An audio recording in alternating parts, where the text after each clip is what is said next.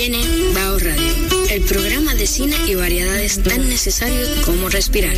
Por esta tu Quisqueya 96.1 FM. Un corito no tan sano. Bienvenidos a Bao Radio, un programa de radio que se transmite en vivo por Quisqueya FM, su emisora, la 96.1 en el diario local y la 98.5 en el diario para en el, en el, en el diario en el dial para la región Yo me voy a sacar el ojo con para la, pa- para la región del Cibao. Eh, un- este es un programa hecho en vivo por Micaela Tolentino y Rubén Lamarche eh, y les damos la bienvenida. Gracias por el favor de su sintonía. Estamos en internet, en Baos Radio, oye, de que baosradio.com. Una cosa que no está listo, una cosa que no, no, es el deseo, el deseo. El deseo hace cosas, el deseo hace cosas maravillosas. Todavía nosotros. el- el- el- el avión sí, todavía no, pero es que... Pero poco es un préstamo. Que vaina, que va. Ella dice que nosotros vamos con un avión, pues bueno, pero déjame yo, déjame yo. Cállate. Déjame yo callarme, sí, sí. Eh, est- tu estamos en internet, en- ojalá yo, ¿eh? Aunque sea, ¿cómo es que él se llama el de Virgin? ¿Cómo que se llama? The Virgin Records, eh, Aunque, Branson, sea, aunque Branson. sea ese, Richard Branson. me van a invitar a montarme en ese. Sí, sí, ok. Pero no, no hay que comprar uno. Por eso yo te Podemos dije que lo vamos a alquilarlo. alquilar. Podemos alquilarlo, ok. Eh, Baos Radio se transmite eh, por internet en quisqueyafmrd.com y eh, como es canal 4rd.com. Eh, y nada, bienvenidos. Muchísimas gracias por todo, por, por su sintonía incondicional a través de, de todo este tiempo. Hoy tenemos, aparte de los anuncios, eh, tú tienes anuncios, dime. Tengo aquí una conferencia, el origen y la evolución de la arquitectura vernácula en la República Dominicana. Frécome. Doctor Esteban Prieto Vicioso, en coordinación con el Centro de Estudios Caribeños de la PUCA, miércoles 14 de abril 2021 a las 7 de la noche, eh, transmisión simultánea vía todas las redes sociales del Centro León y todas las redes sociales de la PUCA. Eso es el miércoles De la- mañana De, de la Pucamaima. de la Pucamaima. Ok. Ok, no diga Puca porque puede haber un- un- uno de los integrantes de la nueva generación. Que no entiendo. Sí, que no entiende, tú me entiendes. Bueno, el, está el- bien. el tipo de, mami, van a, tra- van a transmitir una, una, una, una cosa ahí de cultura a través de los muñequitos de, de Puca. ¿Entiendes? Está bien, Rubén, está bien. Entonces. eh, Tengo otro. Sí. Para el mismo miércoles, conferencia Pintoras Surrealistas de Latinoamérica. Ah, sí. María Izquierdo, Remedios Vario y Leonora Carrington. Varo, Varo, perdón. Y Leonora Carrington. Lenora. Eh, Lenora, tú leíste eso ayer. Sí. Eso es el miércoles, es el primer ciclo. No, hay muchas más. Hay, eh, Clara Ledesma está también. Sí, no, hay, hay una, muchísimas eh, pintoras ahí muy En interesantes. el Centro Cultural de España. En el Centro Cultural de España para más información. Bien, bien. Yo tengo aquí a un integrante de la realeza puertoplateña. Ya comenzó él. esa, esa, esa novia cuerneda, cuernera del Atlántico. Esa mujer falaz, impostora de caricias, que me robó el corazón a mí y a tantos otros. Entonces él vino aquí, estudió medicina y se ha hecho de mucho dinero. Eso sonó como una película. Sí, sí, Sí. sí, sí. Sí, eso sonó como una Sí, película. sí, como un pitch, como Sí, un pitch. como un pitch. ¿Tú invertiría en ese pitch? Oye, Oye. síguelo, síguelo, síguelo, síguelo. Él vino aquí, él se hizo de dinero y entonces él todavía Lo están esperando. lo, lo están esperando donde Chito Bordas, allá en Puerto Plata, que él debe, que él debe unos cuartos de una, de una casa que reconstruyó. Señores, yo tengo aquí a Francisco Ben Brugal. Francisco Benz, aparte de ser mi amigo, es un dilecto ortopeda eh, de la República Dominicana. No, bueno, médico, y- y rehabilita- médico- medicina deportiva y rehabilitación. Me- exacto. Eh, ortopeda no. Porque eh, yo soy primero médico, primero médico. Pero tú me diste a mí, tú me diste a mí unos consejos de ortopedia. Bueno, no, lo que pasa es que tú estás confundido. Para mí tú eres tú, ortopeda. estás confundido, tú estás confundido, estás confundido. Yo te quiero decir que yo soy especialista en medicina física y rehabilitación y en medicina del deporte.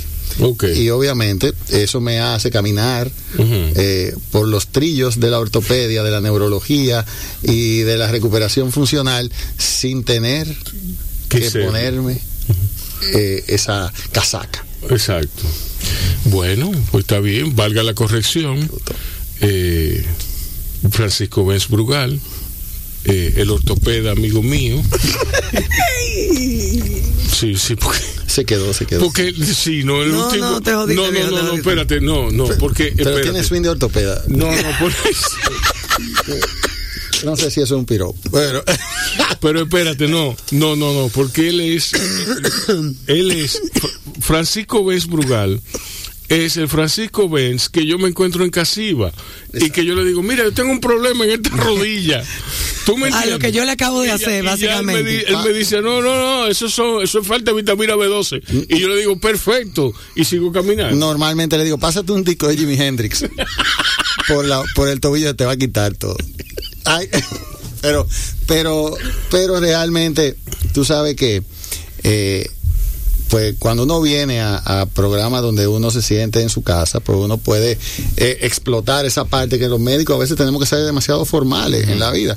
Cosa que, que yo entiendo que, que parte del humanismo de la medicina no tiene nada que ver con la formalidad, sino tiene que ver con, con que uno eh, simplemente conecte con el paciente. Eh, pero, pero realmente, cuando yo vengo a programas como este, pues me, me relajo un poco, eh, eh, me, y me, me acuerdo de que, de que hay que disfrutar también. Exacto. Claro. Mira, Francisco, hay, eh, eh, hay, hay una parte eh, importante en lo que haces y que tiene que ver con el fanatismo, con el fanatismo por cosas que muchas veces no nos llevan a la, no nos remiten al estudio de la salud per se, sino con, con al día a día de uno ser muchacho, de uno divertirse. Y es el, el fanático del deporte. Sí, sí, sí, sí. sí. Francisco Vence, el fanático deportivo, el, el- el tipo de baloncesto, el tipo de... ¿Tú me entiendes? Sí, sí, sí.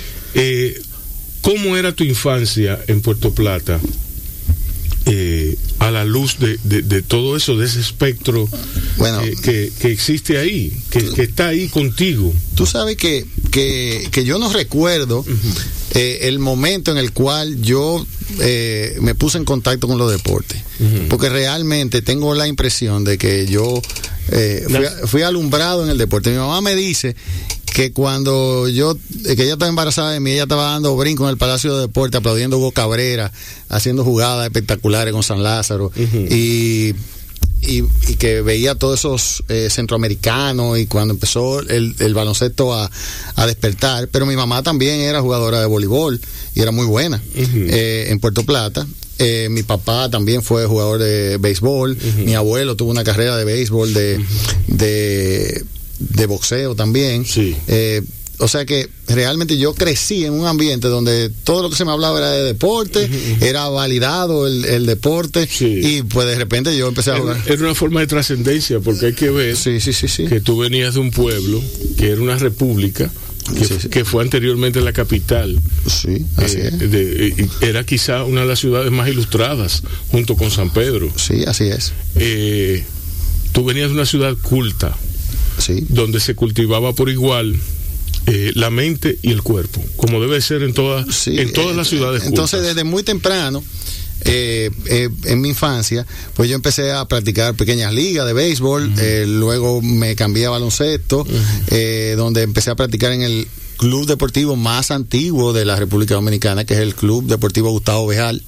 que eh, por cierto es eh, eh, básicamente algún día alguien tiene que rescatar la historia deportiva del Club Deportivo Gustavo Bejal en Puerto Plata y, so- y cultural también porque iba de la mano Sí. eh, donde se practicaba judo, se practicaba voleibol, se practicaba eh, baloncesto, pero sobre todo baloncesto. Y el baloncesto me atrapó de una forma eh, que me hizo eh, pasar gran parte de mi adolescencia eh, pues eh, anestesiado, si se quiere, en el sentido de, sí, sí, anestesiado en el sentido de que Puerto Plata, al ser una parte turística, se veía expuesto a muchos de, de, esos primeros embates de, los vicios y de la y de, ciertas cosas. Y realmente muchas personas de mi generación, si se quiere, pues obviamente se vieron mezclados en vicio de las drogas, eh, ya de las drogas grandes y realmente yo tuve la suerte de por estar envuelto en la actividad deportiva y obviamente ser incentivado y tener un buen ejemplo, porque también familiar eso importa, pues obviamente me, mantuve ahí. Y obviamente en gran parte cuando venían las lesiones de los deportistas y yo veía cómo se trataban las lesiones, cómo nosotros nos curábamos las lesiones eh, supuestamente nosotros mismos cuando y después aparecían de nuevo. eso me, me fue levantando la curiosidad de, de, todo esto que hoy en día hago y que yo le eh, que la gente le dice trabajo, pero que yo realmente no he trabajado ni un, ni, un, día, en tu vida. Ni un día en mi vida. Exacto. Mira, ¿de qué manera eh, esa era la próxima pregunta. ¿De qué manera perfiló esa vocación de infancia, de los deportes, de todo eso? Perfiló quién, quién, perfiló tus estudios en medicina y perfiló tu vocación general pues, hoy. Pues mira, tú sabes que que una gran parte de, de cuando yo terminé, hice mi pasantía eh, en Puerto Plata, en Cabarete y empecé a ver los deportes acuáticos, que yo nunca había tenido tanto roce con los deportes acuáticos, estaba muy envuelto en el baloncesto, eh, aunque iba a la playa, nadaba, eh, había surfeado una que otra vez, pero como todo puertoplateño. Pero, en esa época en Puerto Plata se podía nadar todavía en el eh, malecón. exactamente. Entonces, básicamente, ahí empecé a ver atletas lesionados de kitesurf, de windsurf, de, eh, de, de, deportes específicos. Y empecé a darme cuenta que tenía cierta facilidad de, entender esas, eh, eh, esas lesiones. Y empecé a abrirme al mundo. Pero señores, yo estudié medicina yo no, todavía no me defino por si me gusta la medicina interna, la cirugía, ginecología, obstetricia, pediatría, que era lo que todo el mundo quiere ser cirujano, o, pediatra, o ginecólogo, o pues, yo no me, yo no me veía en ninguna de esas ramas. Y de repente, cuando me fui a México a hacer el año general, que le dicen de, medicina interna, para uno poder eh, pues entrar a una especialidad ya, yo iba a entrar a neurología, porque yo no, no entendía todavía mucho. Y ahí me hicieron rotar obligatoriamente por medicina física y rehabilitación. Y cuando yo entré a medicina física y rehabilitación y vi lo que los especialistas en medicina física y rehabilitación podían hacer por los demás, sin estar sentado en un escritorio todo el tiempo, sino que era una, especialidad dinámica, que, era retadora porque, porque era un poquito desconocida. Eh, yo llamé, recuerdo aquí a, a Santo Domingo, pregunté a alguien, le dije, ¿cuántos fisiatras buenos tú conoces en la República Dominicana y, no le pudo, no me pudo evocar un nombre. Obviamente, hoy en día ya yo sé que sí hubo una, gran cantidad en ese momento y yo dije, pero pero esa es la especialidad mía. Y hoy, y hoy en día no te pudiera y entonces, Y entonces luego de eso... De uno. Que yo tengo, sí. sí Luego de eso, luego de eso, eh, pues yo averigüé todo el espectro de la especialidad mm. y me di cuenta de que tú podías, de, eh, podías desarrollarte en medicina del deporte también, en medicina musculoesquelética, y entonces ahí vino, y dije, pero esto es lo que yo voy a hacer, yo voy a terminar y me voy a hacer una subespecialidad en medicina del deporte y voy a pasarme mi vida sin trabajar. y oh. es lo que he hecho. Ok. Ah, bueno, sí. Pero, o sea, tú me hablas de, de la, la, la subespecialidad en la medicina del deporte, pero hay otras Tú, tú, me, tú, mencionaste otra. Sí, lo que pasa es que tú puedes ser fisiatra, o sea, especialista en medicina física y rehabilitación, y tener una, una parte, por ejemplo, en medicina del dolor, eh, medicina de los lesionados medulares, o sea, los parapléjicos, los tetraplégicos. Eh, tú puedes tener una especialidad en pacientes de neurorehabilitación, pacientes que le dan un stroke, que tienen esclerosis múltiple, que tienen algún tipo de afección neurológica. Eh, tú puedes tener distintas especialidades. Lo que pasa es que en la República Dominicana no se ha desarrollado tanto la especialidad como para que los médicos eh, puedan elegir un sector. Entonces, de repente, hoy en día yo después de más de 10 años de ejercicio eh, eh, de la especialidad, pues he podido definir, y creo que soy un privilegiado, el sector en el que yo me desenvuelvo gracias a mis estudios, pero realmente en un principio yo tenía que ver pacientes neurológicos, pacientes con eh, lesiones medulares, pacientes con... Bueno, pero eso era aquí. sí, en la República... Sí, pero ya fuera de, en Europa, Estados Unidos, ya hay definidas subespecialidades que pueden que pueden ayudar muchísimo a poblaciones especiales porque si se quiere, los requerimientos de un atleta. El atleta es un individuo especial, es un individuo que tiene capacidades por encima De, la mayoría y, si nosotros no vamos al término de dis eh, eh, capacitado, incluye los que tienen demasiada capacidad y los que tienen poca capacidad. entonces, eh, entonces... Mira, yo no lo había visto así. Eh, eh, entonces, el, una forma hiperdemocrática de verlo, pero, pero, pero, si, hay una disociación, no necesariamente te está explicando cómo es. Sí. porque yo siempre me imagino, siempre me imagino la discapacidad como para lo malo. Sí. Tú me entiendes, pero discapacidad es una, persona que tiene demasiada capacidad. Y, también y una persona que no se puede necesariamente eh, adaptar a un ambiente, no necesariamente te dicen el por qué. Ok. Entonces, tu, tu, tu herramienta, tu, tu, tu forma de conocerlo es, eh, bueno, eh, eh, eso es en toda la medicina, ¿no? La observación, la, entrevista. Claro, claro. Y, y básicamente, cuando comenzó la medicina física y rehabilitación, comenzó de la mano con la ortopedia, comenzó de la mano con... ¿Cómo se divide esa rama del conocimiento? exactamente. la evolución? sí, pues primero comenzó, es súper interesante la historia de la medicina física y rehabilitación, porque está muy vinculada a las guerras, sobre todo a la última, a la última guerra, a la Segunda Guerra Mundial, a la Gran Guerra, eh, porque de repente, como coincidió que entre el 36 y el 45 eh, hubo una la, invención de la penicilina. Eso fue un breakthrough, como dicen los americanos, era una, un gran avance, porque de repente personas que se morían en medio de la guerra por una infección, ya no se morían porque le ponían antibióticos y sobrevivían a esa infección. Mi abuelo que vivió esa parte como médico en, Puerto Plata me contaba que cuando antes operaban a un individuo, antes de los antibióticos, el cirujano pasaba a visitar y olía la herida y decía, este se salva. Y después seguía oliendo la siguiente, este, este, este, este no, este, este está bien. Este, y, y así era, entonces era como una selección y antes de, las especies. Antes de, antes de eh, eso. Era, un flight, or die, como le de repente. que los cirujanos eran los barberos. Sí. Antes. Sí, eh, hace muchísimo. Pero, pero, ¿qué sucede? Que de repente en los países grandes como Estados Unidos y los países que participaron en la Gran Guerra empezaron a llegar sobrevivientes de una amputación, sobrevivientes de una lesión medular, sobrevivientes de. Porque cuando se infectaban no se morían porque ya le aplicaban antibióticos y entonces obviamente no se morían. Y de repente empezó a cargarse esa población y, de sobrevivientes, de sobrevivientes que tenían necesidades especiales, especiales.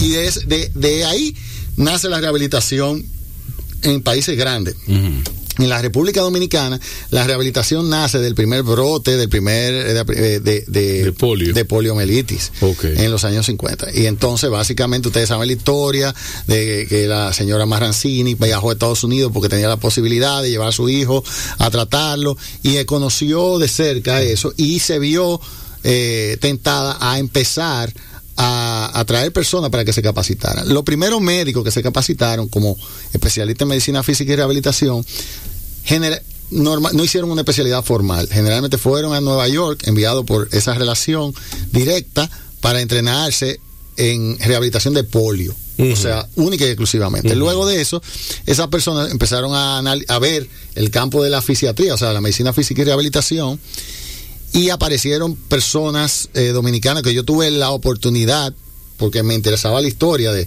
reglamentar toda esta historia de esta especialidad. Eh, por ejemplo, nosotros tuvimos un fisiatra eh, que fue certificado por el Board americano que se llamaba Diego Rivera. si no me equivoco. No, Rivera- eh, eh, Rivera era el eh, muralista. No, no, no era el muralista, no era el muralista. Diego Morales. Diego Morales.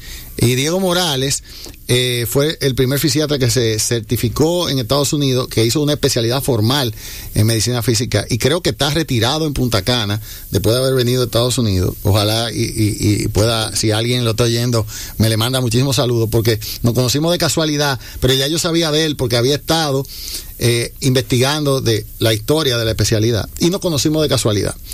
Eh, y, eso, y así pasó eh, en la República Dominicana. Comenzó de manera informal, pero fue migrando hasta, eh, ya hoy tenemos dos eh, hospitales en la República Dominicana, el Cabral Ibae y el Hospital General Plaza de Salud, que ofrecen la especialidad.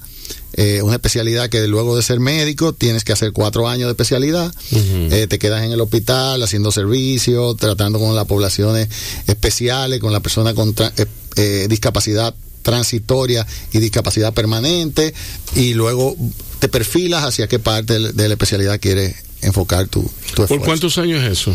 Por cuatro lo- años. lo- Cuatro no, años. no, pero eh, eh, eh, viendo la discapacidad transitoria, y la permanente, dos años, digamos. Eh, y después las, las otras dos. No, no. Tú, tú trabajas una población en general Ah, ok. eh, basada Ah, en bueno, sí. discapacidad asociada a reumatología, eh, discapacidad asociada a neurología, discapacidad asociada a trastorno ortopédico, discapacidad asociada, o sea, tiene que ver muchísimas, muchísimos espectros y obviamente cuando tú yo, yo le digo a la gente, cuando tú tienes una afección muscular o esquelética y tú estás hablando con el médico, tú no le preguntas, doctor, ¿y cómo está mi boom?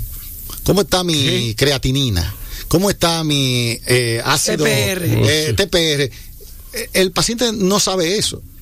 El paciente lo que pregunta es, doctor, ¿y cuándo yo voy a poder jugar con los nietos míos y voy a poderlo cargar? ¿O cuándo voy a poder eh, volver a tener relaciones con mi esposa? ¿Cuándo voy a poder hacer? O sea, el paciente normalmente cuando hace preguntas en una consulta, pregunta de rehabilitación, porque rehabilitar es volver a tomar la vida lo más similar a, a lo que era antes. Sí. Y entonces la gente siempre tiene esa expectativa. Pero la medicina tradicional tenía respuestas muy cortas Para esas preguntas de los Sí, pacientes. sí. De repente, bueno, yo no sé.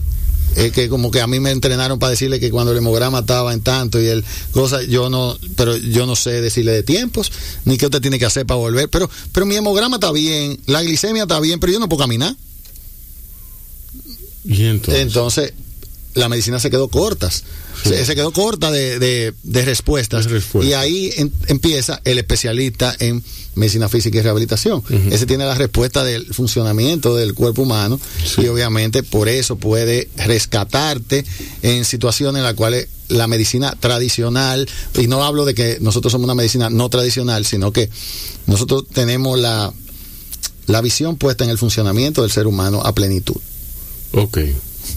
O sea, nosotros suponemos que el, que el ser humano funciona a plenitud y, y- y de ahí partimos. Exactamente. O sea, yo pero no es así. No. Ni siquiera la dieta. No. Ni siquiera nuestra dieta nos lo permite. Bueno, pero tú te vas muriendo desde que nace. Sí, pero, o sea, no es lo mismo una persona que come plantas, que come carne asada, que come la. ¿Tú me entiendes? Que mantiene una dieta saludable a una persona que come eh, arroz con espagueti. Estoy totalmente de acuerdo, pero realmente, incluso la rehabilitación llega a ser tan completa que eh, para poder eh, trabajar, el médico especialista en rehabilitación entiende esa necesidad.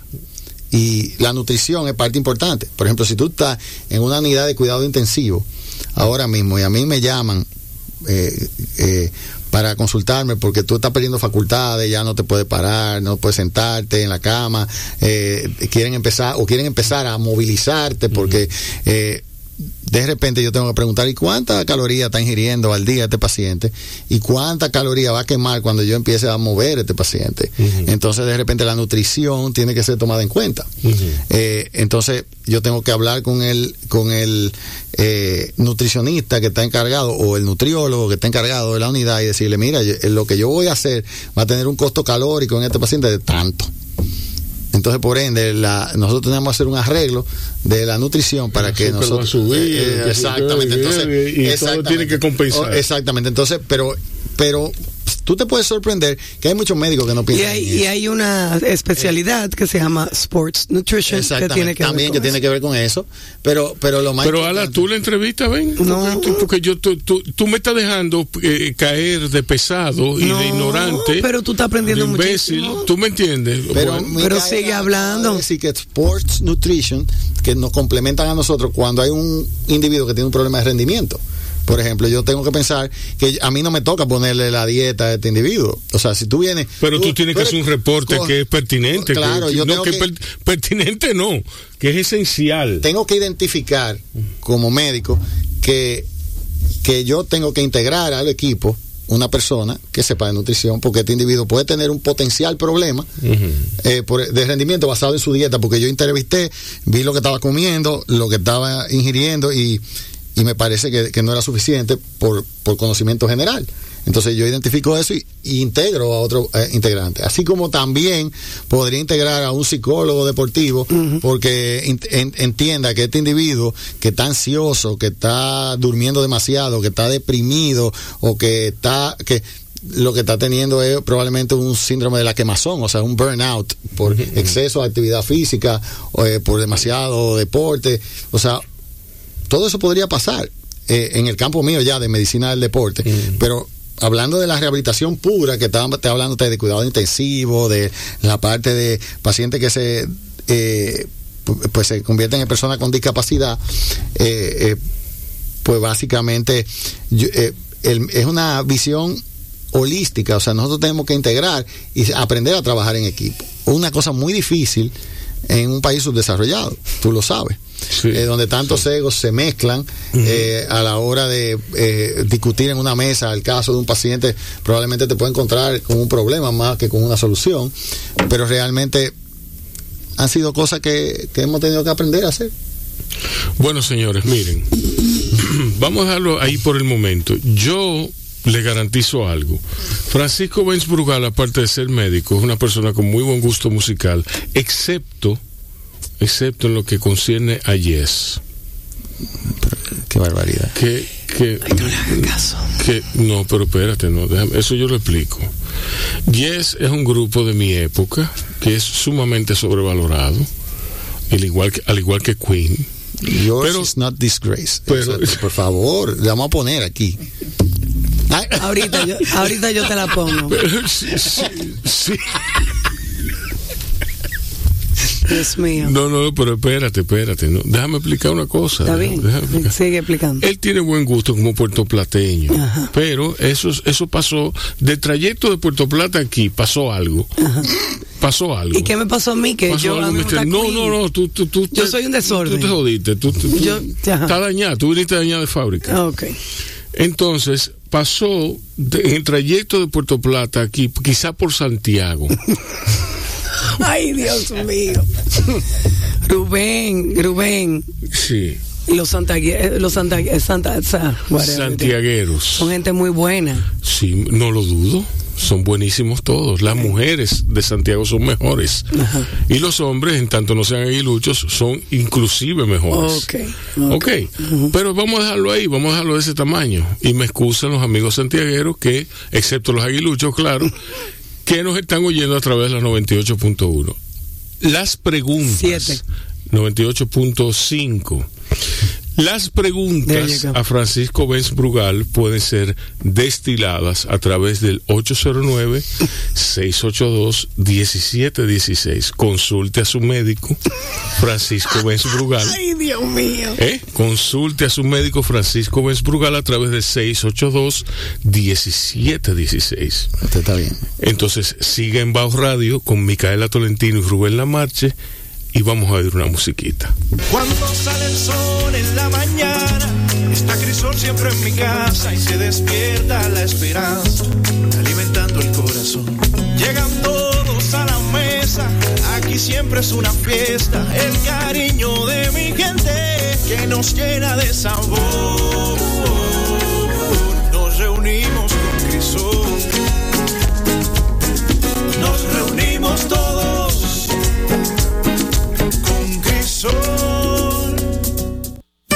Estás oyendo Bao Radio, el programa de radio de bao.com.do y de la Fundación Bao para la Cultura. Cine y variedades tan necesarios como respirar. Por esta, tu Quisqueya 96.1 FM. Un corito no tan sano. Señores, y seguimos en Bao Radio por Quisqueya FM.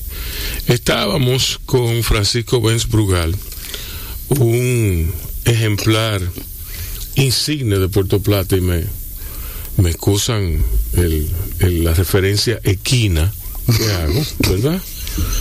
Pero viniendo él de la ortopedia, de la medicina ortopédica, no porque pa, para mí, para mí él es ortopeda, porque él me dijo a mí un día en Casibajagua, Francisco, tengo un dolor en la rodilla. Ah, ponte, ponte un, un, disco de Jimi Hendrix ahí, ahí, ahí, ahí, ahí, ahí, doblado y eso se te quita una vez. Eso es ortopedia, ortopedia para el alma. Sí, claro que sí. ¿Tú me entiendes? Entonces, ahora, yo aquí nada más faltan Chito Bordas, eh. La chula mía. La chula. Y, y, y, Lilian Russo. El hijo jugaba conmigo bueno, basquetbol, el hijo de la chula. ¿Verdad? Sí, sí, sí. Y bien que jugaba Carmelo. Me dicen Carmelo. que, me dicen que Car Carmelo Mía.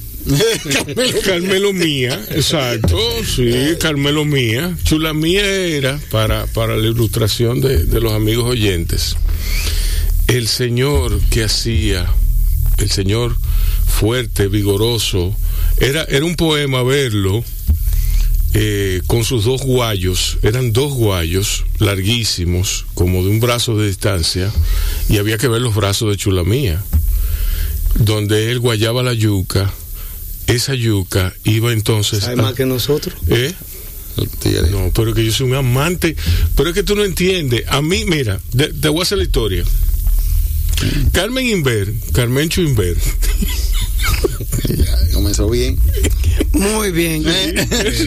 Carmen Inver Brugal me mandó, me, me, dijo, mira, ve a Puerto Plata, a donde fulanito, fulanito, fulanito, donde Lilia Russo, y ve donde chula mía, donde chula mía, ve como a las seis de la tarde, que a esa hora no hay gente.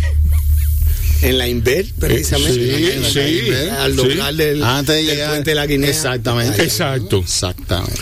Y ve allí y tú te vas a comer los bollitos de yuca más ricos, los chulitos. Los chulotes, no, los chulotes Sí, eran. porque eran- los chulotes, eran exacto, eran grandes. Más ricos del mundo.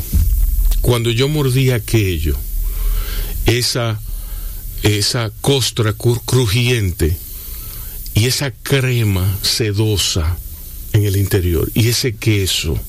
Hay, hay papel aquí, eso el sí. pañuelo, porque él está a punto de. Sí, no, Sí, yo estoy aquí. yo- sí. sí. Entonces, eh, yo ahí, ahí como que más o menos se completó el encantamiento, porque ella predijo, ustedes van a caer enamorados ante la novia cuernera del Atlántico. Después fuimos a la chocolatera, ahí se completó la otra, la- el 50% estaba ahí, la chocolatera que tuvo el infortunio de averiguar que ya no existe, No, que, no que todo, que todo, Todo se derrumbó. sí, que todo se derrumbó eh, por Macorís, por Macorís. hay, Eh, hay, hay una historia reciente protagonizada principalmente por Oscar Hungría, el ¿Cuánto- difunto. cuánto- sí. que tiene que ver Sí. con la chocolatera. Oscar Hungría, cuando vivía en Puerto Plata, trató de que eso se convirtiera en un ente cultural. Sí, Y para eso sí. se realizó en Puerto Plata una asamblea del CIRCHAL, ujú, de una entidad internacional. Vinieron gente de París y todo eso. Y de Mondesé sabe perfectamente de lo que yo estoy Sí. hablando. Y Fernando Rodríguez, Sí. sí, el- Sí. el- la, la prima de la que pinta. Mira, Ah, y, y a- y se hicieron hasta planos. Oscar se encargó. Ahí va a haber artesanía, pintura, música, de todo, de todo, de ¿Tú sabes todo. lo que es la chocolatera? La chocolatera era una chocolatera. La administró Una Jacobo Masluta. me llevó y yo no me una fábrica de chocolate. Porque La Puerto Plata era Jacobo muy- muy presente en mi vida la época del chiquita. profesor Bosch. Sí, en los años En el posterior a la guerra de 62. abril. Exacto. Entonces, eso fue cayendo en, en, en la ruina y el tiempo y los elementos fueron haciendo mella. Y eso llegó al momento, llegó un punto en que era una maravilla, era un paisaje, era un, un paisaje urbano medio derruido. eh, Lo- eh, lo- los los antiguos hornos Sí. y la cosa combinados con todos esos árboles que crecieron ahí era un- una, una algo un paisaje que- sí. parecía Mad Max, parecía una cosa. No, no, era más que Mad Max, porque era, era un paisaje maravilloso, tropical, donde el verdor se mezclaba con, con el óxido. Y mira, eso, eso, eso fue un viaje. creo que la, viaje. la última información que creo que alguien estaba inventando como poner un cementerio ahí o algo así Oye, eso. Eh, Ahora yo vi que pusieron un hospital.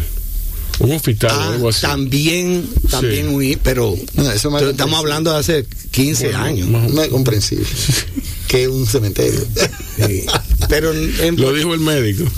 eh, déjame no crear problemas con, Sí. con la gente de Puerto Plata, pues, iba- a decir que allá eh, puede ocurrir cualquier cosa. Sí, sí. Pero no, pero no lo voy a Bueno, decir. pero están vendiendo, están vendiendo el, el, el, el cerro, la, la, el, el monte, el, el- La loma, La loma Isabel de Torres. la loma Isabel de Torres, la están vendiendo, no voy a decir quién es porque no me acuerdo. Pero Pero, yo creo a mí no me importa decir Están quién es. vendiendo la correa ya, porque ya, el, ce- Sí, ya vendieron la falda. O sea, la, la falda del cerro está cogida. Y si siguen, la van a, la, la van a vender entera. O sea que nada. Señores, quien, quien les habla, quien- la otra voz, la voz aguardentosa, la voz llena de vida, que les habla por aquí, Oye, muy bien. es la voz. Prepárese. Tú es sabes, la- tú sabes eh, que a mí me han dicho eso. de que Tú, tú tienes una voz como de una gente que ha bebido romo en esta vida. Yo creo que yo ah, eh, hace mucho tiempo, yo creo que yo me he dado dos humos en mi vida. Sí. El último como en el 76, algo así, cuando yo era un... Bueno, pero con eso da. sí. ¿Tú, tú- tú no crees? Hay gente que Pero, en fin. de uno solo. Sí. Hay gente, sí. Hay gente que se queda así. De continuo. Hay gente que se queda ahí. Que se queda así de uno solo desde el, 70 desde el 76. No, no. Eh, A mí me, me molesta. Es la porque, voz- Porque me da dolor de cabeza. Es la voz de, es la voz de Eduardo. de- Yo, yo te iba a decir que tú no lo habías presentado, tú ¿Eh? sabes. No, él no lo ha presentado. Pero bueno, esto, ¿cómo que se llama este programa? Bao. Entonces, Bao Radio. Entonces. Pero ¿cómo así? Que o sea, fluye. Aquí puede pasar. Pasar lo que también sea. Aquí puede pasar cualquier Claro, cosa. pero, pero, pero bueno. eh, O sea, va- ahora vamos a plantear que Bajo Radio es Sí. formal. Señores, ahora. No, ¿qué pasó? Pero le caigo a golpe a este hombre mínimo. No, no, no, no, no, no, pero espérense, espérense un momento, espérense un momento. El día, Mira. el, ¿eh? Sí, sí. No, el, el día que yo no presente, que no presente, bueno, a menos que se- nos metamos en una conversación muy, muy absorbente, y como ahora, ¿verdad? Eso iba a decir, como- entonces yo, como ahora. yo me, me- me escapo de la, pero yo le tengo que decir, mi deber es decirle a los oyentes quién es, quién es él. Entonces, Eduardo Díaz Guerra es un escritor. Más escritor es usted. Sí, sí, sí. Fíjate que me están brindando café. eh, eh, Sí, Casabe, Casabe. Importante. Y tú, sí. Bueno, toma, Eduardo. Bueno, ¿qué vamos a hacer? Eduardo García, eh, Díaz Guerra está aquí con nosotros como puertoplateño y como una persona ducho en el buen decir. Oh, Dios. A mí me gusta mucho, pero, Me pero-.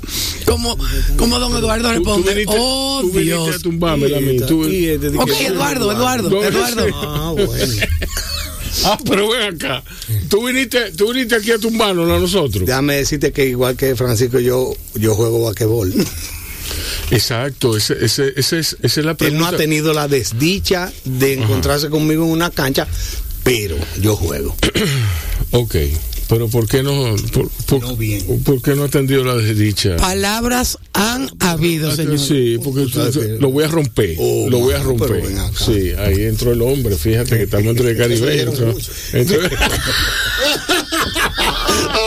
Pero Está bueno, está bueno. sí, sí, sí, sí. seguimos aquí. Mira, eh, Eduardo, yo hablaba con Francisco. Primero hablábamos de Puerto Plata, el viejo Puerto Plata. Ustedes fueron al mismo club, al mismo club. Bueno, El, el primer club. El primer Eh, club deportivo y cultural que hubo aquí. ah, Ah, al, Gustavo Gustavo. Sí. claro, sí, claro. Sí. Claro que sí. Yo soy producto de. de- ¿Y en qué calle quedaba ese club? Queda en la Duarte. Eh, Queda en la Duarte. Sí. Duarte con Concordia, donde muere el Callejón Concordia. Ajá. El Callejón Ah, Concordia, digamos que, Que viene- nace. que viene bajando. Baja, exacto. ajá. Y muere ahí, y ahí. Ese es el Deportivo Gustavo Bejal, 101 Ay. años Oigan. de fundado. De fundado. La entidad deportiva más vieja del país. Así es. Aún esperando, tiene 101 años esperando un techado. Un techado. Diablo. Presidente Abinader, eh, por favor, eh, eh, Sí, 101 me une. años. Sí. Sí, Sí, 101 años de espera. Sin de techo. espera, sin techo.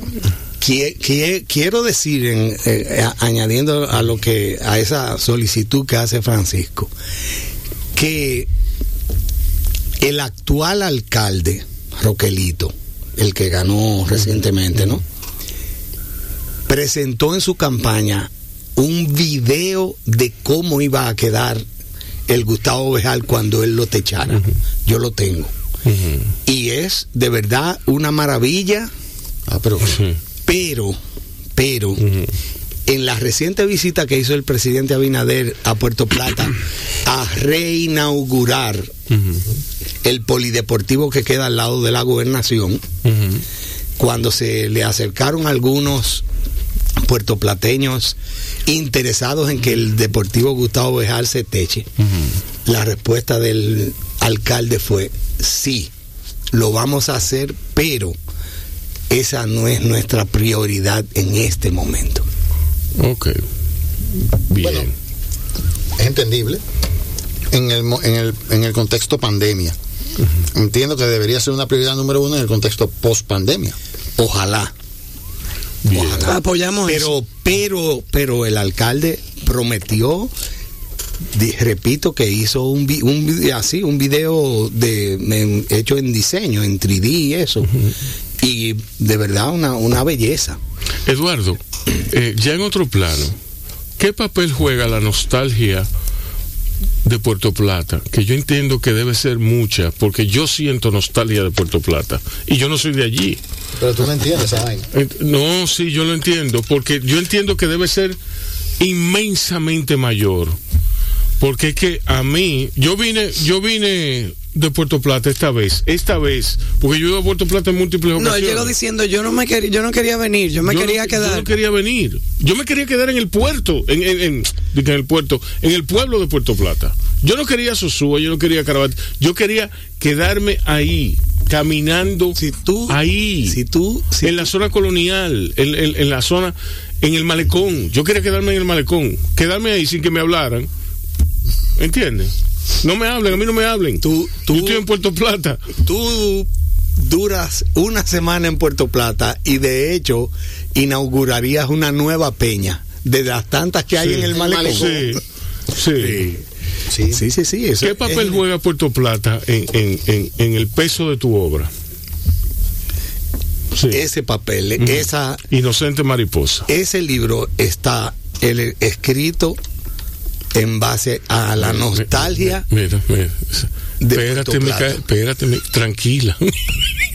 si tú lo dejas, él lo va a soltar. El libro.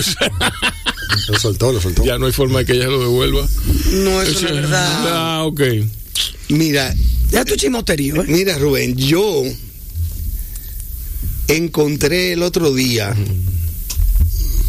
un papel fechado como en 1996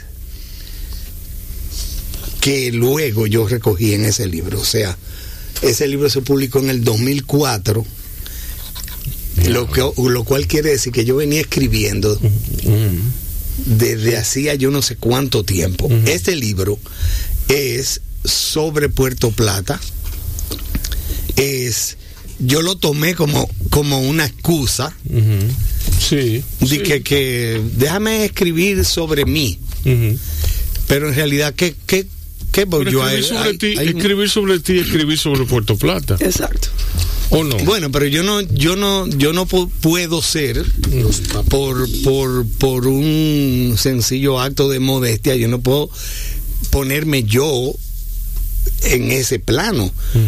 Yo tomé mi vida a partir de los años 50 y eso, incluso desde antes de yo nacer, y plasmé ahí cómo hablaban, cómo se hablaba en Puerto Plata eh, desde aquel tiempo, qué juegos de niños se jugaban, qué lugares, qué clase de comida, qué se, qué se cocinaba. eh, los personajes no tanto, porque se han escrito libros sobre puer- eh, personajes puertoplateños. Yo quise como apartarme un poco. Y, y bueno, ahí hay muchísima fantasía. Los y- papilón, y los papilón. Ese era mi equipo de Sí, basquetbol. ese es mi equipo también. Sí. Ah, Pues yo jugué. ya, ya. Ahí. Ah, ya, mira, al fin algo de paz aquí. Sí, Rubén, sí. vámonos a un noticioso. Bueno, vamos a volver con Eduardo Díaz Guerra y Francisco Benbrugal después de este boletín que nos tiene preparado el Departamento de Noticias. Cuando sale el sol en la mañana, está Crisol siempre en mi casa y se despierta la esperanza, alimentando el corazón. Llegan todos a la mesa, aquí siempre es una fiesta, el cariño de mi gente que nos llena de sabor. Nos reunimos con Crisol, nos reunimos todos con Crisol. Estás oyendo Bao Radio. El programa de radio de bao.com.do Y de la Fundación Bao para la Cultura. Cine y variedades tan necesarios como respirar. Por esta, Tu Quisqueya 96.1 FM. Un corito no tan sano. Panchito nunca nos cobró. Era por más gravedad que tuviera cualquier caso en la familia. Cuando los médicos eran médicos. Cuando los médicos. No es como hoy que, Porque ser una eminencia. mano. sí, que Francisco tiene un yate en la, en, en- en- Ay, ay, ay. en la marina de Casa de Campo. Dios mío, ¿Tú me no, pero no, entiendes? no, no, no. Sí, porque Ah, pero yo pasé por Brickell Avenue y vi un cosa que. que decía Benz Brugal. Brugal. Br- Ah, Benz ese Brugal. este hombre. Era- Miami, Pero próximamente, sí, próximo- caramba. próximamente. Sí. estoy- Yo estoy, estoy, estoy pensando en poner una sucursal allá. Sí, Ah, ¿Tú ves? ya tuve. Tú ves. Y- coge Panchito, lado, coge Panchito, el- coge Panchito Brugal ahí. el- es la base. Sí. Ese es el fundamento. Sí, el fundamento es un señor que tuvo toda su vida sin cobrarle un chele a nadie. ¿Qué? Y, y mira, Pero, pero señor. pero ven, pégate de aquí. tú tienes que preguntarme Y a mí. con unos, sí. y con unos sí. principios Sí, de, de, de- Sí. Bueno, de patria y de seriedad. Sí. no, realmente. eh, Yo conocí a don Andrés Brugal allá en Puerto Plata. ya. Esa vez que fui. pero tú sabes que hay- eso dio gusto. Yo me quería quedar ahí. Lo que pasa es que me votaron porque le- me decían, pero váyase, pero vaya. Yo no, no, yo no me quiero ir. ¿Tú me entiendes? Sí. Dime. No, que, que si conociste, hay dos Andrés Brugal, estaba Andrés Brugal Mateo, que era el hermano de, de mi abuelo, el doctor Panchito, y está Andrés Brugal Ma- eh, Martínez, que es Andresito. eh, que, que probablemente fue quien tú conociste, que es muy querido y un individuo de unas excel- un, un excelente trato. Sí. No, no, pero yo recuerdo que, que, que el señor Andrés Burgal él salió a conocernos. Nosotros dijimos, eh, saludos, eh, buenas tardes. Nos recibieron naturalmente muy bien, maravillosamente. Y salieron, salió una señora, ¿cómo están ustedes? ¿Quiénes son ustedes? Nosotros venimos de parte de Carmen Inver. Y ella dijo, ah, sí, siéntese un momentito. ya, ya. Entonces ella fue a buscarlo. Llegó al- parado. al, señor Andrés. Sí, sí, no, porque ven acá. Ven acá. Ajá, ¿y tú crees que yo soy pendejo? ¿Eh? Con una credencial así. Exacto. Entonces eh, yo me acuerdo que salió don Andrés, salió con una vitalidad que a mí me dio vergüenza. Y déjame hacer ejercicio. Sí, yo, sí, no, yo, yo salí, yo, yo, me, yo, me, yo me paré. me- ay, ay, ay, No, y aparte que Carmen es la embajatriz de Puerto Plata. Embajatriz. Sí. Ok. Eso está excelente. Bueno, eso está. ella, ella, a ella le cuesta mucho ir a Puerto Plata. Es que, es que cuando Porque ella va- maneja el pasito. No. Entonces ella le cuesta 19 horas irse. y ella sale ayer y Sí. llega hoy. Sí. No, y, y además me imagino que no utiliza ese adefesio de circunvalación, sino que utiliza No, la vieja. no, la vieja vía, exacto, y exacto, exacto. Ay, Carmen. que además, que además, además, además de circunvalación es peligrosísima. ¿Entiendes? Ya diría. Ay, Dios. Y lo es. Es duro. Lo, lo duro de Puerto Plata es irse de Puerto Plata. Sí, es muy duro, muy duro. Es muy duro irse del norte en general. Sí, pero Puerto Plata tiene ese, ese, ese, yo no sé, es que yo no sé qué es. Diría Yo no sé Teresa qué- Borda, diría que ese es el Atlántico. Sí, bueno. Pero eh, sí yo te digo una cosa, a mí me dio eh, esa, yo fui, yo fui a Puerto Plata recientemente con los niños que fuimos a la inauguración de, de- del seminario de Marca Ciudad del cine en cine. Y fuimos allí en el Parque Independencia, en el, en- en el antiguo Parque Central, El como, Parque se, como se debe llamar realmente. Ahí publiqué unas fotos, tú, tú Sí, comentaste y todo eso. Sí. Está precioso. El Los, parque- los helados mariposa. Sí, exacto, exacto. Sí, está precioso el parque. Yo eh, estuve es por una- allá hace una par de no, y es una, es una heladería memorable, realmente. Se llamaba Perullina. antes. Perullina. Ajá. Sí, sí. se llamaba helado Perullina. antes. Ah, ok. Era de un italiano. Sí. y, y desde cuándo? Pero a- de ahora don, me dicen, don Eduardo. me dicen que es un que es un europeo que la tiene hoy. Sí, yo creo que es como a- alguien belga o algo Yo creo que sí, porque yo entré y pregunté y me dijeron que era alguien belga. Sí, de, Sí. de uno de esos países. Uno de esos. Pero está muy agradable. De, los de esos países americanos. De eso, de- La visita, la visita al Parque Central de Puerto Plata Esos países como que- punto de partida de un tour Sí. eh, con para, para, para rememorar en Puerto Plata es increíble, o sea, eh, y más ahora que se han hecho muchos cafés, muchas, Ajá. se han rescatado muchas casas victorianas, Sí. porque mucha gente habla de que se están desapareciendo las casas victorianas, pero también han rescatado muchas. Sí. Y yo entiendo que eh, han rescatado muchas. no, en Puerto Eh, Plata, Puerto, eso, eso te iba a mencionar. Puerto Plata, eh, el, del, del paseo previo que yo me di eh, para Puerto Plata está increíblemente restaurado Y limpia. y limpia y bonita Sí, y, sí, y- sí. y la, la iluminación en la zona colonial es una cosa envidiable Eh, Puerto Plata que yo conocí Puerto Plata que yo conocí previo a esta a esta visita eh, fue una, eh, una Puerto Plata muy maltratada Sí. muy maltratada Mira, en Puerto Plata, según mi. mi. No, no quiero decir personal, sino como. Apreciación. Sí. pero es parcial, según mi parcial Sí. apreciación. Puerto Plata fue objeto de una trampa, ajá sí, Sí. histórica. sí Puerto Plata era este pueblito de, de pescadores, de ganaderos, de Mm. profesionales, el primer lugar en donde hubo cine en el país. sí. Eh, en fin, toda una serie, digamos, de hitos culturales. Dice el maestro Solano que había siete pianos de bueno, cola en Puerto Plata en una calle. Yo te voy a contar, te voy a contar oye. ahora, un pequeño paréntesis. Al evento fue Rafaelito Mirabal, Felle Vega, que por razones geográficas Claro. ¿Tú me entiendes? Yo, Tan- yo, yo sí, los llamara. sí. Aparte Claro. que son tremendos músicos, Sí, sí, sí. yo los llamara también para ir. Entonces, Rafaelito me dice que él fue a comprar, que él fue, que él fue a ver varios pianos. Y yo hago así, le digo, ¿varios pianos? Él me dice, aquí hay varios pianos. Varios pianos de cola. Sí. Entonces no vayas más lejos. Sale Orlando Menicucci, que es uno de los hijos Sí, adoptados sí. De- Puerto Plata. Sale Orlando- natural. Fíjate, esa peña, ese, ese grupito de ahí. Grande eso, Liga. Eso ahí tú tirabas una granada y se iba, se iba parte de la, de, de, de, de la nombradía musical de este país Claro. y, y pictórica. Arrancamos para el Centro Cultural Casa Jaime Colson, que está en la esquina siguiente al Parque Central.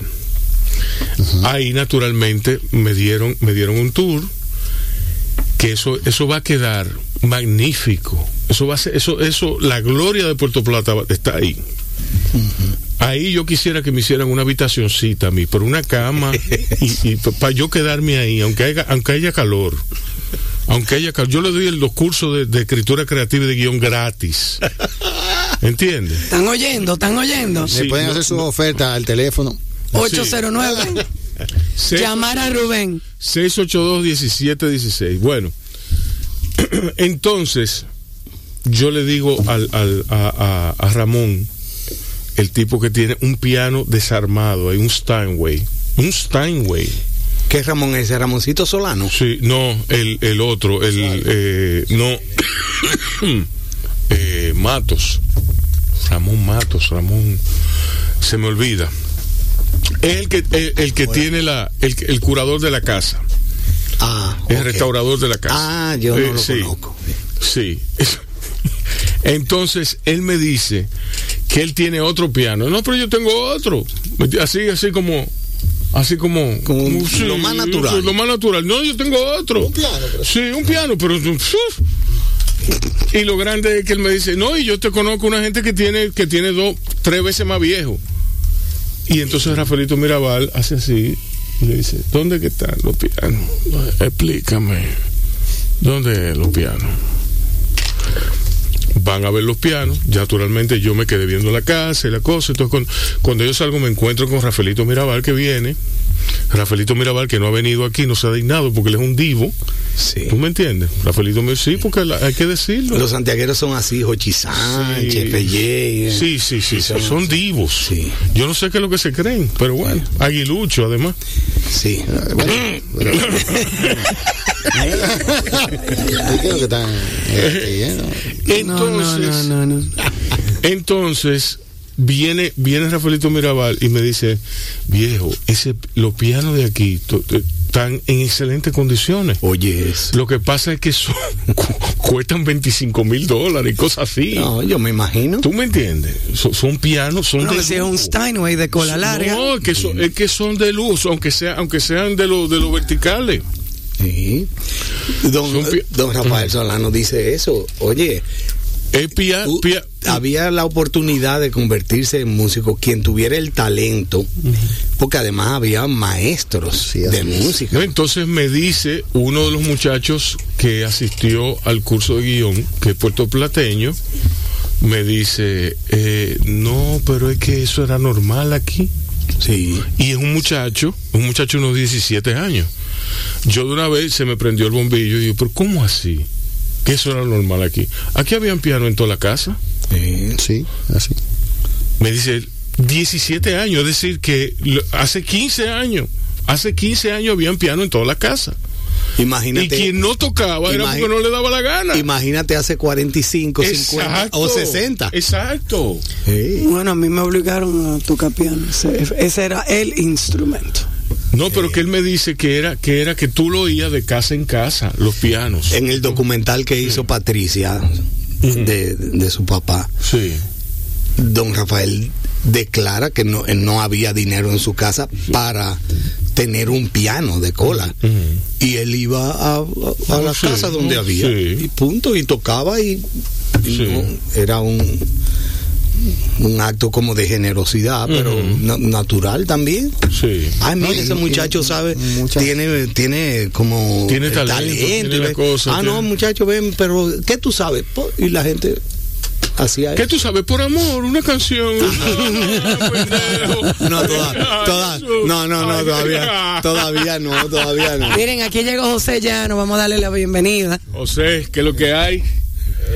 Bien, ¿cuánto tiempo? ¿Cómo estás? Muy bien, ¿y tú? ¿Cómo te tratan? Oh, me tratan bien, no me quejo. Ah, bueno, pues va- vamos a vivir unos anuncios ahora y vamos a volver con José Llano, quien se suma a esta tríada eh, que inició Francisco Benz Brugal, le dio seguimiento Eduardo Díaz Guerra y entonces vamos a completar aquí la conversación en Baos Radio.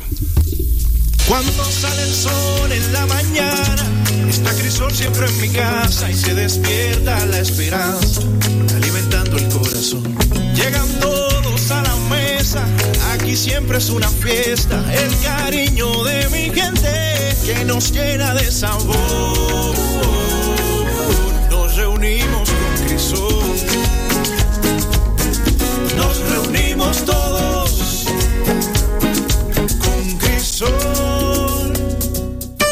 Estás oyendo Bao Radio. El programa de radio de bao.com.do Y de la Fundación Bao para la Cultura. Cine y variedades tan necesarios como respirar.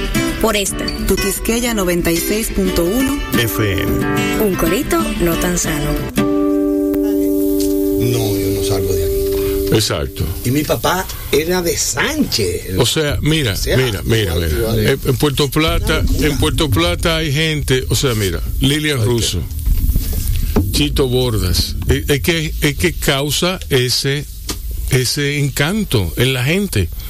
Y yo he sentido coqueteado con ese con ese demonio, con esa demonia que es Puerto Plata, la novia cornera del Atlántico. La novia Sí, cuernera, ese sí, nuevo- sí, Ese nuevo adjetivo sí. no me lo sabía. Sí. Esa nueva descripción. La voz de José Llano es una cosa inconfundible porque es una voz así como de barítono. Oye, oye. Sí, es- yo estoy yo estoy como escandalizando a los, Sí, sí, sí. Está muy escandalizado. Ay, sí, sí. Me dijo ortopeda, eso fue lo que Sí, Te dijo ortopeda. sí, Ok. ortopeda. No, no, pero tú eres mi ortopeda. Mi ortopeda. Personal, Tú dice. puedes ser médico fisiatra, la vaina, qué sé yo, qué cosa, pero tú eres mi ortopeda. Señor José Llano es, eh, es una persona muy conocida, es muy ilustre, muy po- porque primero es un caballero, ¿verdad? primero es un caballero. Segundo, es un editor de revistas, de una revista muy importante para la cual yo trabajé. Y, y de verdad, Y siempre- un orgullo que tú hayas trabajado conmigo. Y siempre me pagaron bien. Ah, mira, tú lo dices relajando, Sí. pero en ese negocio eso es... Eso, no, que eso, eso, Eso no existe. Eso no existe. No existe. Y entonces, él aparte de eso, él, él coordinaba su trabajo en Manicera. Sí. Y ahora, ahora, ya él salió de Manicera, son etapas, eh, naves quemadas. Claro, claro Naves que sí. quemadas, amistosamente, como, Sí. como debe ser. 20. 20 años. Entré con 24 años, salí con 44. Diablo. Cuaren- Eso es ella. Imagínate que ya lo dice, mejor no, no entremos en materia. Gracias, Micaela. No. Gracias, Micaela, porque tú has pensado mucho en nuestros anunciantes. Sí, no, no, pero eso lo hace, eso, pero déjame decirte que eso es lo que la, la hace ella, Exacto. Micaela. Si Sí. no se llamara Laura, Sí. se, se llama Micaela.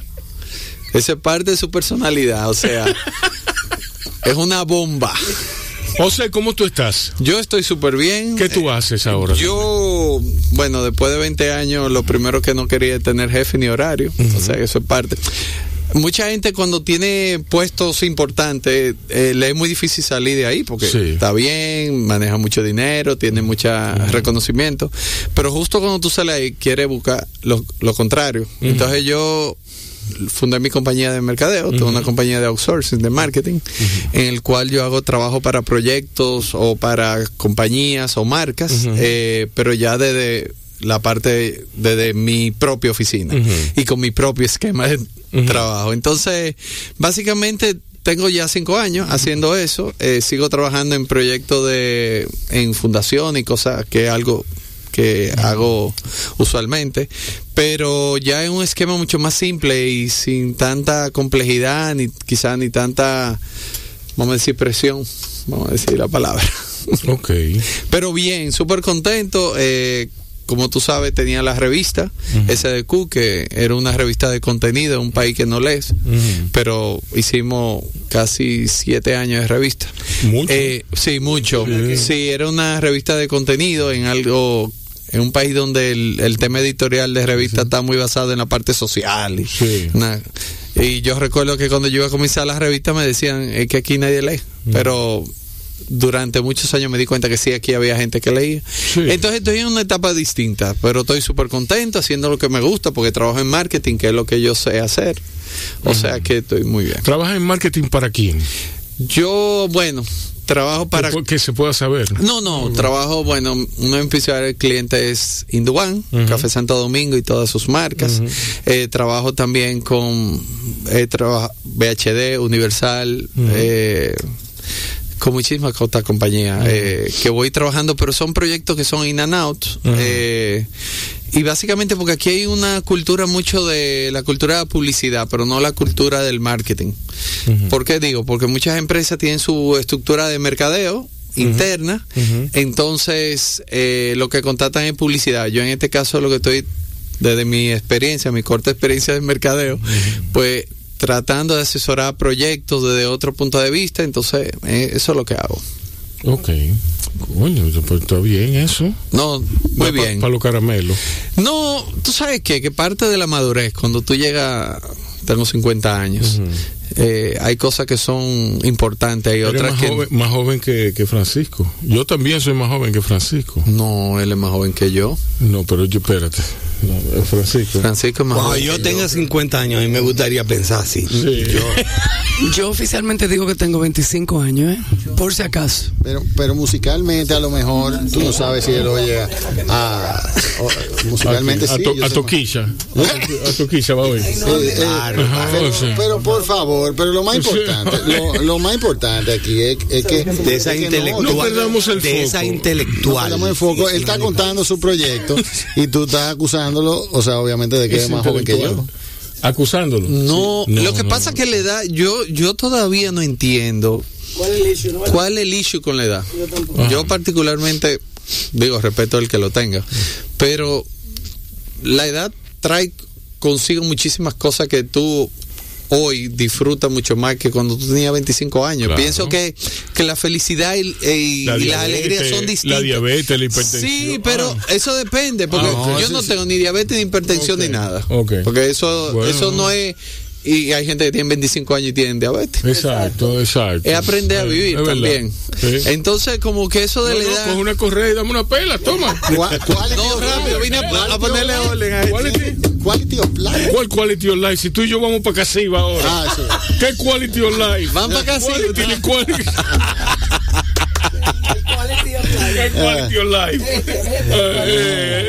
¿no? y la verdad es que, y ustedes, ahorita hablando del tema del piano, me pareció súper interesante, ¿verdad? El, el tema del piano que ustedes decían, o sea, eh, cuando pasan los años, cómo va cambiando todo el pensamiento de, de toda una nueva generación que piensa distinto. Sí, Pero nada, muy bien. sí. Ok, bueno, pues está bien. Eh, ¿Qué tú harías si yo, a- ante este panorama, qué tú harías? Yo no sé si tú eres ducho en... Si es ducho, es ducho. Si es trucho, es trucho. Qué, va- qué vaina, qué vaina. La vaina me jala, me jala, tú ves que y, y, y de quien y, y de quien yo menos lo esperaba vino, ¿viste? De, vino de segunda, vino de segunda esa bola. ¿Eh? Vino sí. invitarlo, vamos a invitarlo. No. No vamos a invitar a nadie.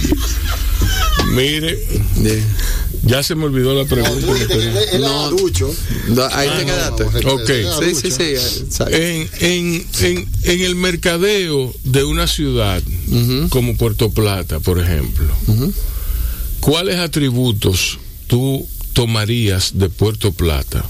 ¿Cuáles símbolos para hacer, para iniciar una campaña o movimiento social de rescate de Puerto Plata? Que yo creo que, en el caso de Puerto Plata, en mi opinión, el problema es de, de la mayoría de las ciudades. Es una falta de educación del ciudadano, que por ende no hace que se, se desarrollen. O sea, cuando tú vas a Puerto Plata, siendo un lugar tan bonito, la verdad. Sin embargo, el nivel de educación de mantener lo que tenemos, nuestros recursos naturales. Lo que había. Eh, Exacto, lo que había, los recursos naturales, lo que nos, lo que era Puerto Plata. Hoy tú vas a Puerto Plata y es un Puerto Plata completamente distinto. Hay un, hay un proyecto de rescate, etcétera, etcétera. Pero la verdad es que lo más importante es un tema de educación. Pero, y tú hablas de Puerto Plata, que esto haría para mercadearlo, pero yo creo que el, el problema en este país en general hoy en día para rescatar cualquier cosa es irse a la base de cualquier ciudad. donde La ciudad, ¿quién la hace? La gente. Y si la gente no está educada, ¿cómo, ¿cómo se mercadea una ciudad que al final su gente no la cuida, su gente no la preserva, su gente no la respeta? Entonces yo creo que, digo, no sé si... Mira, yo, sin que necesariamente esté en contradicción contigo, a mí me parece que en el caso específico de Puerto Plata hay un problema Adicional. que sí y que incluso se, se sobrepone a ese.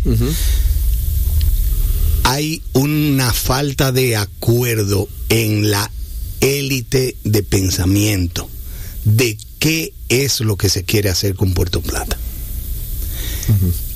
Antes de tú llegar, hablaba de Oscar Hungría, hablábamos de Oscar Hungría. Oscar Hungría se las ingenió hace 20, 18 o 20 años para, a la luz del Circhal, provocar que el clúster turístico y cultural de Puerto Plata. Sí. Y enfatizo, enfatizo Oscar lo del lo de clúster turístico y cultural Sí. porque Una cosa no va sin la ido, otra. ido, ido Oscar de Puerto Plata le quitaron lo de cultural y se quedó en clúster turístico. ¿Mm? Sí. Dato, ¿eh? Dato. Entonces, se las ingenió para que el BID realizara un concurso y en el concurso participamos. Varios creativos y publicistas y eso. Y yo, probablemente por la influencia de Oscar, gané la realización de una campaña para provocar en la gente que tenía la, la potestad de distribuir ganancias del turismo. Eh, el Ministerio de Turismo, los hoteleros, lo- toda la gente, ¿verdad? Que de los, todas, para que ellos entendieran, oye, oye, oye que alcance, que el turismo era un pastel que daba para todos. Y el segundo elemento era para elevar la autoestima del puertoplateño común y corriente. Sí, que está en el piso. Pero tú traes, tú traes a colación un elemento muy interesante.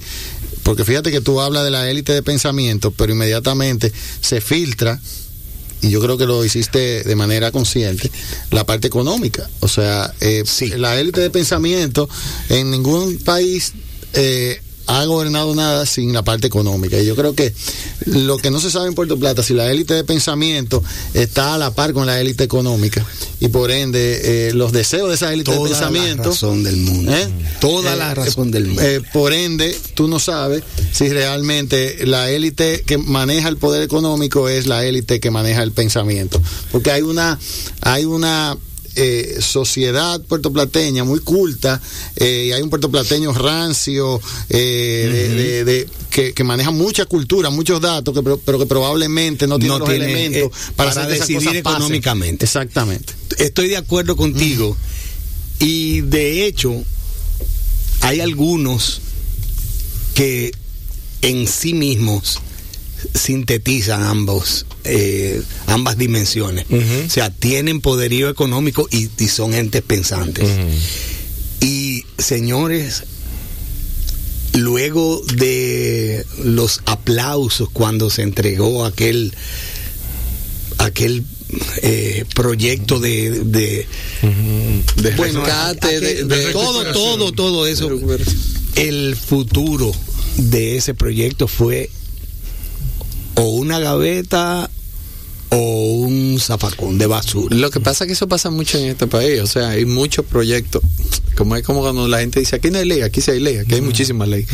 Lo que pasa es que pasa con muchos proyectos, como gente que hace gr- grandes proyectos que puede cambiar significativamente la realidad, en este caso de Puerto Plata, y al final, al no ponerse de acuerdo, la lucha de ego y de poder mm, se pone claro porque entonces no nos ponemos de acuerdo y al no ponemos de acuerdo no se hace nada y al no hacer nada no pasa nada y al final qué pasa al día de hoy nada. Sí. Yo, yo eh, lamenté, mira, el, el resultado, digamos que inmediato que tuvo lo que pasó con esa campaña y con, o lo que no pasó, es lo que provocó que Oscar saliera de Puerto Plata desilusionado después de 21 años viviendo allá. Diablo. Oscar creía, Oscar fue un creyente tan fiel a Puerto Plata que se fue dos años a Barcelona. Hizo una maestría en industrias culturales, creo que la primera persona, por lo menos que yo conociera, que se ocupase de un, de un tema como ese. Y vino a Puerto Plata con una serie de ideas que fueron lo que, la- las que dieron lugar a que se desarrollara esta campaña. Te digo, mira, que, que tenía el, el apoyo del BID y todo aquello fue algo bien hecho, bien montado. Y que no se hiciera nada. Ahí, repito, estaba incluida la, la, la chocolatera y estaba...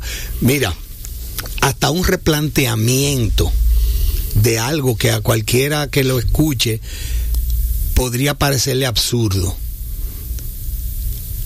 Puerto Plata se dejó entrampar con el malecón.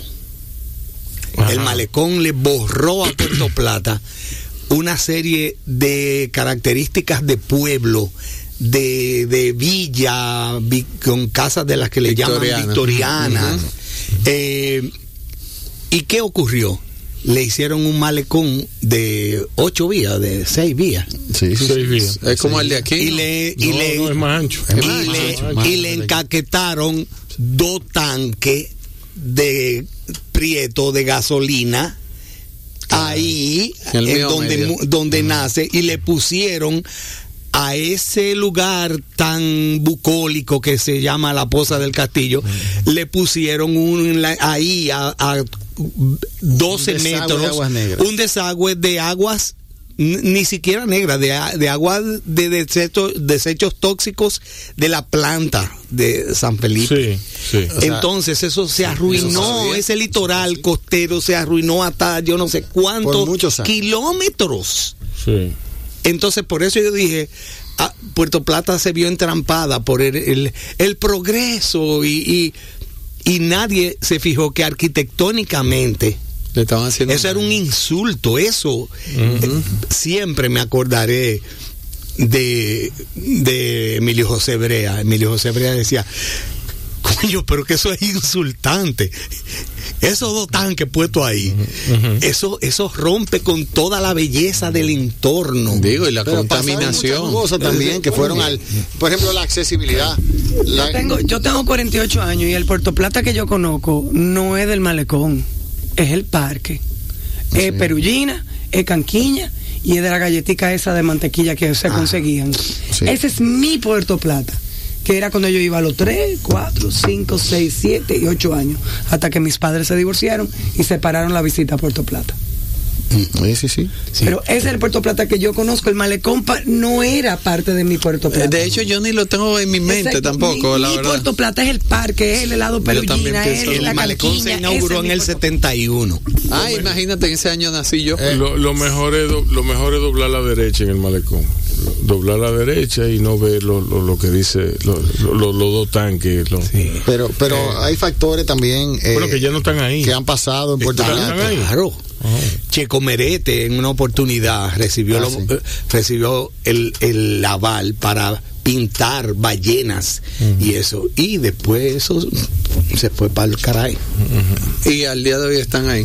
Sí, están ahí, dos, esas dos, Dos moles. dos moles negras. Bueno, almacenar combustible para la planta. Qué locura. Sí, ¿Qué sí, te iba a sí. decir?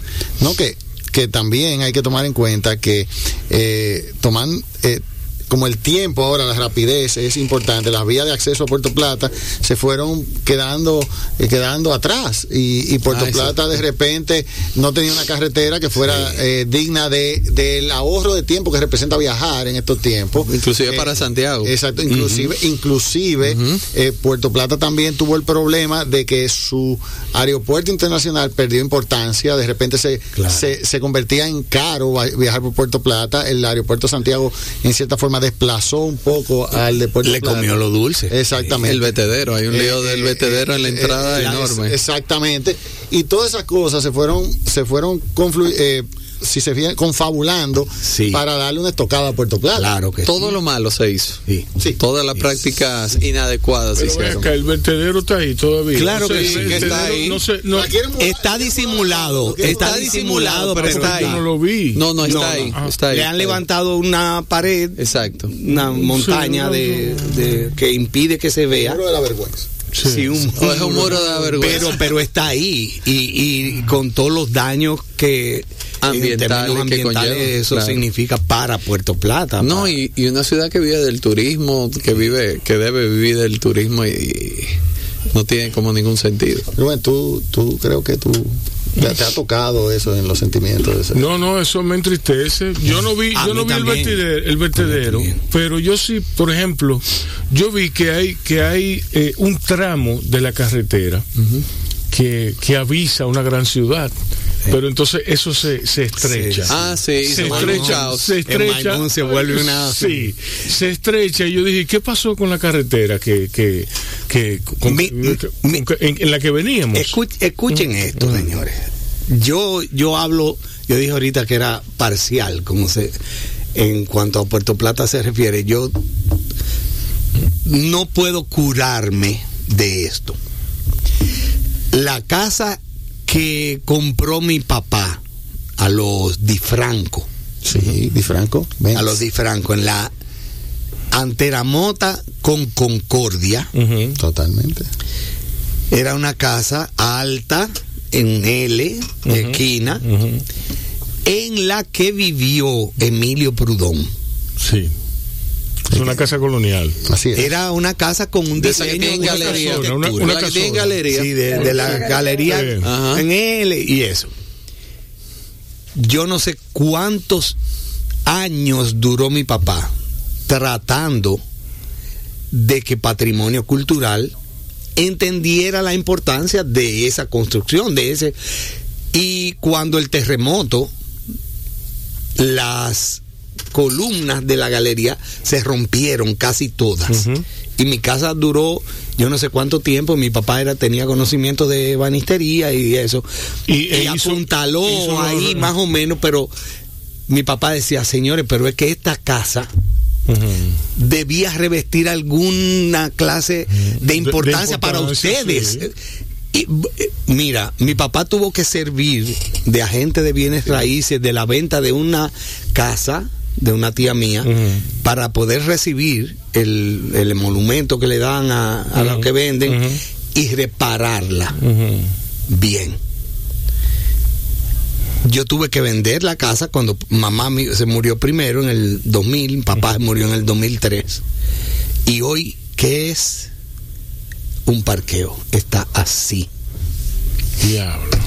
Sí, pero es que a mí no me Decimada. sor- Sí, pero es que eso es parte también. Lo vemos en Puerto Plata y vete a Gascue, no te vayas tan lejos. Exacto. Vete allí a Gascue. En Gascue, Allí, en- en- lo de Gascue no tiene nombre. En Gascue, Canek Denis, Canek Denis, el- Sí. el, el actor, el, el reconocido actor, ha hecho la tarea de su vida, ha Sí. hecho la tarea de su vida en denunciar, Yo lo he seguido. en- denunciar los estropicios que hacen los inversionistas privados en las casonas de Gascue. Sí. Y él lo vive denunciando y él vive, miren, eh, miren esta casa.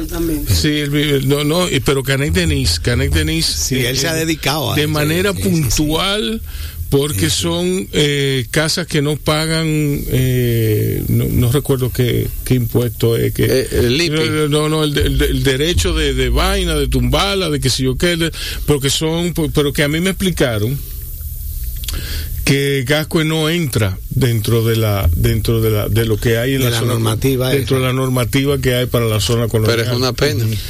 es una pena. Pero entonces pero entonces no hay dueños. No hay no hay dueños que se conduelan no hay no, no sé. Que- Supuestamente en Gasco no se puede tirar un piso más alto de 6 exacto y eso, eso es... exacto Pero en la Bolívar hay de. Sí. Sí, pero eso fue en eh, eh, yo vivo en la Bolívar y el, el mío tiene tres pisos. Yo tengo uno al lado que tiene 20, pero eso tuvieron, esos fueron construidos antes de que esa normativa. Ah, se pero igual lo que digo es que después de la normativa o de la ley, lo que sea, se han hecho edificios de más de seis pisos en Gascue. Sí. Usted sabe eso. bueno a mí me han dicho que, que en el malecón en el malecón no se pueden construir edificios altos Así. ¿En el malecón de ¿En cuál dónde? malecón? En, en- en el, En el Samaná. en el malecón sí. Pero en el que malecón. En el Samaná. Ay, perdón. El, el de Barahona. El de Barahona. El malecón. El de Barahona. de Pedernales. Porque hay una normativa que hay que hacer los estudios de suelo hay una normativa que hay que hacer los estudios de suelo sí pero es que hay que ponerle la nota de graciosa a esto Pues entonces, la gente que vive en el malecón actualmente debe de estar preocupada. sí. O debiera de estar Bueno, preocupada. hay, hay un, hay un antiguo condominio que hoy por hoy está prácticamente vacío, no ser por un hotel que hay, donde, donde se cayeron varias paredes, varias paredes. Pero es que eso era lleno de funcionarios. Sí, sí. Acá, pero el, el, el hoyo que yo tengo al frente de mi casa, supuestamente a ese, a ese hoyo le hicieron, ese- un- ese- ese le piso- hicieron su test de vaina. Ese piso es arcilloso, al igual que de, de- de tu casa que está en la Bolívar, hacia abajo, hacia el malecón. Todo es piso arcilloso, por eso es que no se pueden hacer Pero edificios tú, tú altos. estás haciendo la denuncia y cosas y el po- eh, entonces por, a- a- aquí tú, eh, el señor ya no se ha podido expresar No, Aquí no, expresa- no, pero déjalo déjalo que, se a mí me encanta Ah. oírlo hablar. Yo El problema que él va a tener que volver. oyéndolo. ¿Qué es lo que tú quieres? ¿Qué es lo que, tú- qué es lo que andas buscando? ¿Qué es lo que tú, qué es lo que tú quieres? ¿Eh? ¿Qué es lo que tú- eh? ¿Qué, es? Diablo. Al final se reduce que no hay normativa para nada. Sí. Yo, ley- yo, ah, yo en, ley. en, a- en algún momento soñé Mm. con que cuando yo fuese a Puerto Plata de visita, encontrarme con esa casa en la que yo viví convertida en un museo con una maquinilla Sí. Underwood Como el- de la vieja así de Montecristi hay una, Olivetti, no sé de, cuál es. de- de Emilio Prudón y un y un piano quizás o alguna cosa un escritorio con una estilográfica y- pero qué va esa vaina eso es un parqueo No- nosotros nos quejamos, lloramos, pero todavía vivimos en la nostalgia de Puerto Plata, Eduardo. Esa Sí, es la realidad. esa es la realidad Sí. todo eso es provocado por ese término que tú utilizaste al principio que es la nostalgia Bueno, pero ahora hay una intención de su rescate. Ay, sí, hombre. Yo Bueno, es- parque, me eh, encantó. ha sido parcialmente rescatada. yo creo que lo están logrando Eh, yo ha sido parcialmente Sí. rescatada. Pero parcialmente. Si yo- tú vas a la zona colonial de Puerto Plata, eh, eh, eh, yo no, está- yo no es muy sé, grato visitar. yo no sé si se trate de, de un rescate. El replanteamiento que están haciendo de Puerto Plata a mí me parece que va bien. Sí. Yo, yo quitaría las estatuas del parque, que eso no es un parque para tener estatuas. ¿Y cómo? Y, hay un parque, o sea, explícame. Ese no, el, de- el parque de Puerto Plata no es para tener tiene una glorieta, ¿no? No, sí, sí, tiene una glorieta, pero hay una estatua, un busto eh, de Juan Pablo Duarte que pusieron que lo podrían ubicar en cualquier otro lugar. porque Ah, ok. Por la eh, naturaleza pero es que ha sido- Eso no estuvo de- ahí, ¿eh? de- Pero Nunca. es que ha sido renombrado, el Parque Independencia. A alguien se le ocurrió. Ese parque es el Sí. Parque Central. Es el Parque Plata. Central. Y le cambiaron el nombre. Nadie le va a decir nunca. Nadie le va a decir. Nadie nunca le va a decir el Parque Independencia. El Parque Central, el En Puerto Puerto Plateño, Plata. el Puerto Plateño le dice Parque, parque Central. Lo que pasa es que tengo, tengo un amigo. desnaturalizan las cosas aquí. Tengo un amigo. Desnaturalizan. Cada Oye, quien la hace como sí. Tengo, tengo un amigo, Ángel Artiles Díaz, escritor y profesor de la UAS eh, que vive en Puerto Plata, que dice que está a punto de cometerse un Sacrilegio. Nominicidio. Nom- nominicidio. Sí. Le quieren quitar el nombre de motoconcho para ponerle di que mototaxis. Dice, pero el motoconcho es algo inherente a, a- este país, a Puerto Plata. popular, no de la cultura popular dominicana. Mira, eh, eh, la palabra concho, la palabra concho es tan que yo bauticé, yo bauticé cuando yo fui a la India, yo el elefaconcho.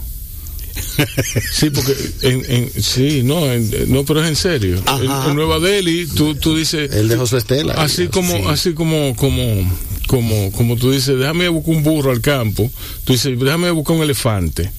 Entonces hay elefaconchos. Elefaconchos. Elefaconchos. Sí. El, el- el- el concho tiene un, tiene un, y eso viene de concho primo, de Claro, claro. Todas esas cosas. Pues eso quieren hacer en Puerto Plata, en el replanteamiento turístico, de que ponerle mototaxis. Yo apoyo a Ángel. Debería quedársele el nombre de motoconcho y, va- y darle un valor a eso. Es más, la palabra concho debería ser revaluada en el diccionario dominicano. Sí. La palabra concho. Yo me voy a ocupar de eso. Ok. Señores, muchísimas gracias por haber Gracias estado aquí. José Llano, Eduardo Díaz Guerra. Que vuelve José Llano, obviamente. Gracias. No, hay, to- ti yo hay- te puedo decir que hay no. todo no. Gracias a- Ah, sí. No, digo yo, ¿verdad? No. Y que vuelvan todos. hay que ser polite. Sí, sí, sí, sí. Oye, hay que ser polite. Yo volveré, volveré pronto porque mi sexto libro está casi a punto de salir. Ah, bueno. Yo no sé cómo va a salir, pero, pero va a Porque salir. Eduardo ya y yo somos panas. Sí. Sí. Ok, bueno, tú, bueno, tú, tú oyes lo que dice. No. Que te invi que lo invite cuando tú vuelvas, porque él y tú son panas. Ok. Lo cual se, Vale, caía- vale, se, vale. caía, se caía de la mata. Estamos a punto. Yo, yo acabo casi de hacer una conquista para la liga de baloncesto de 440 con. Francisco.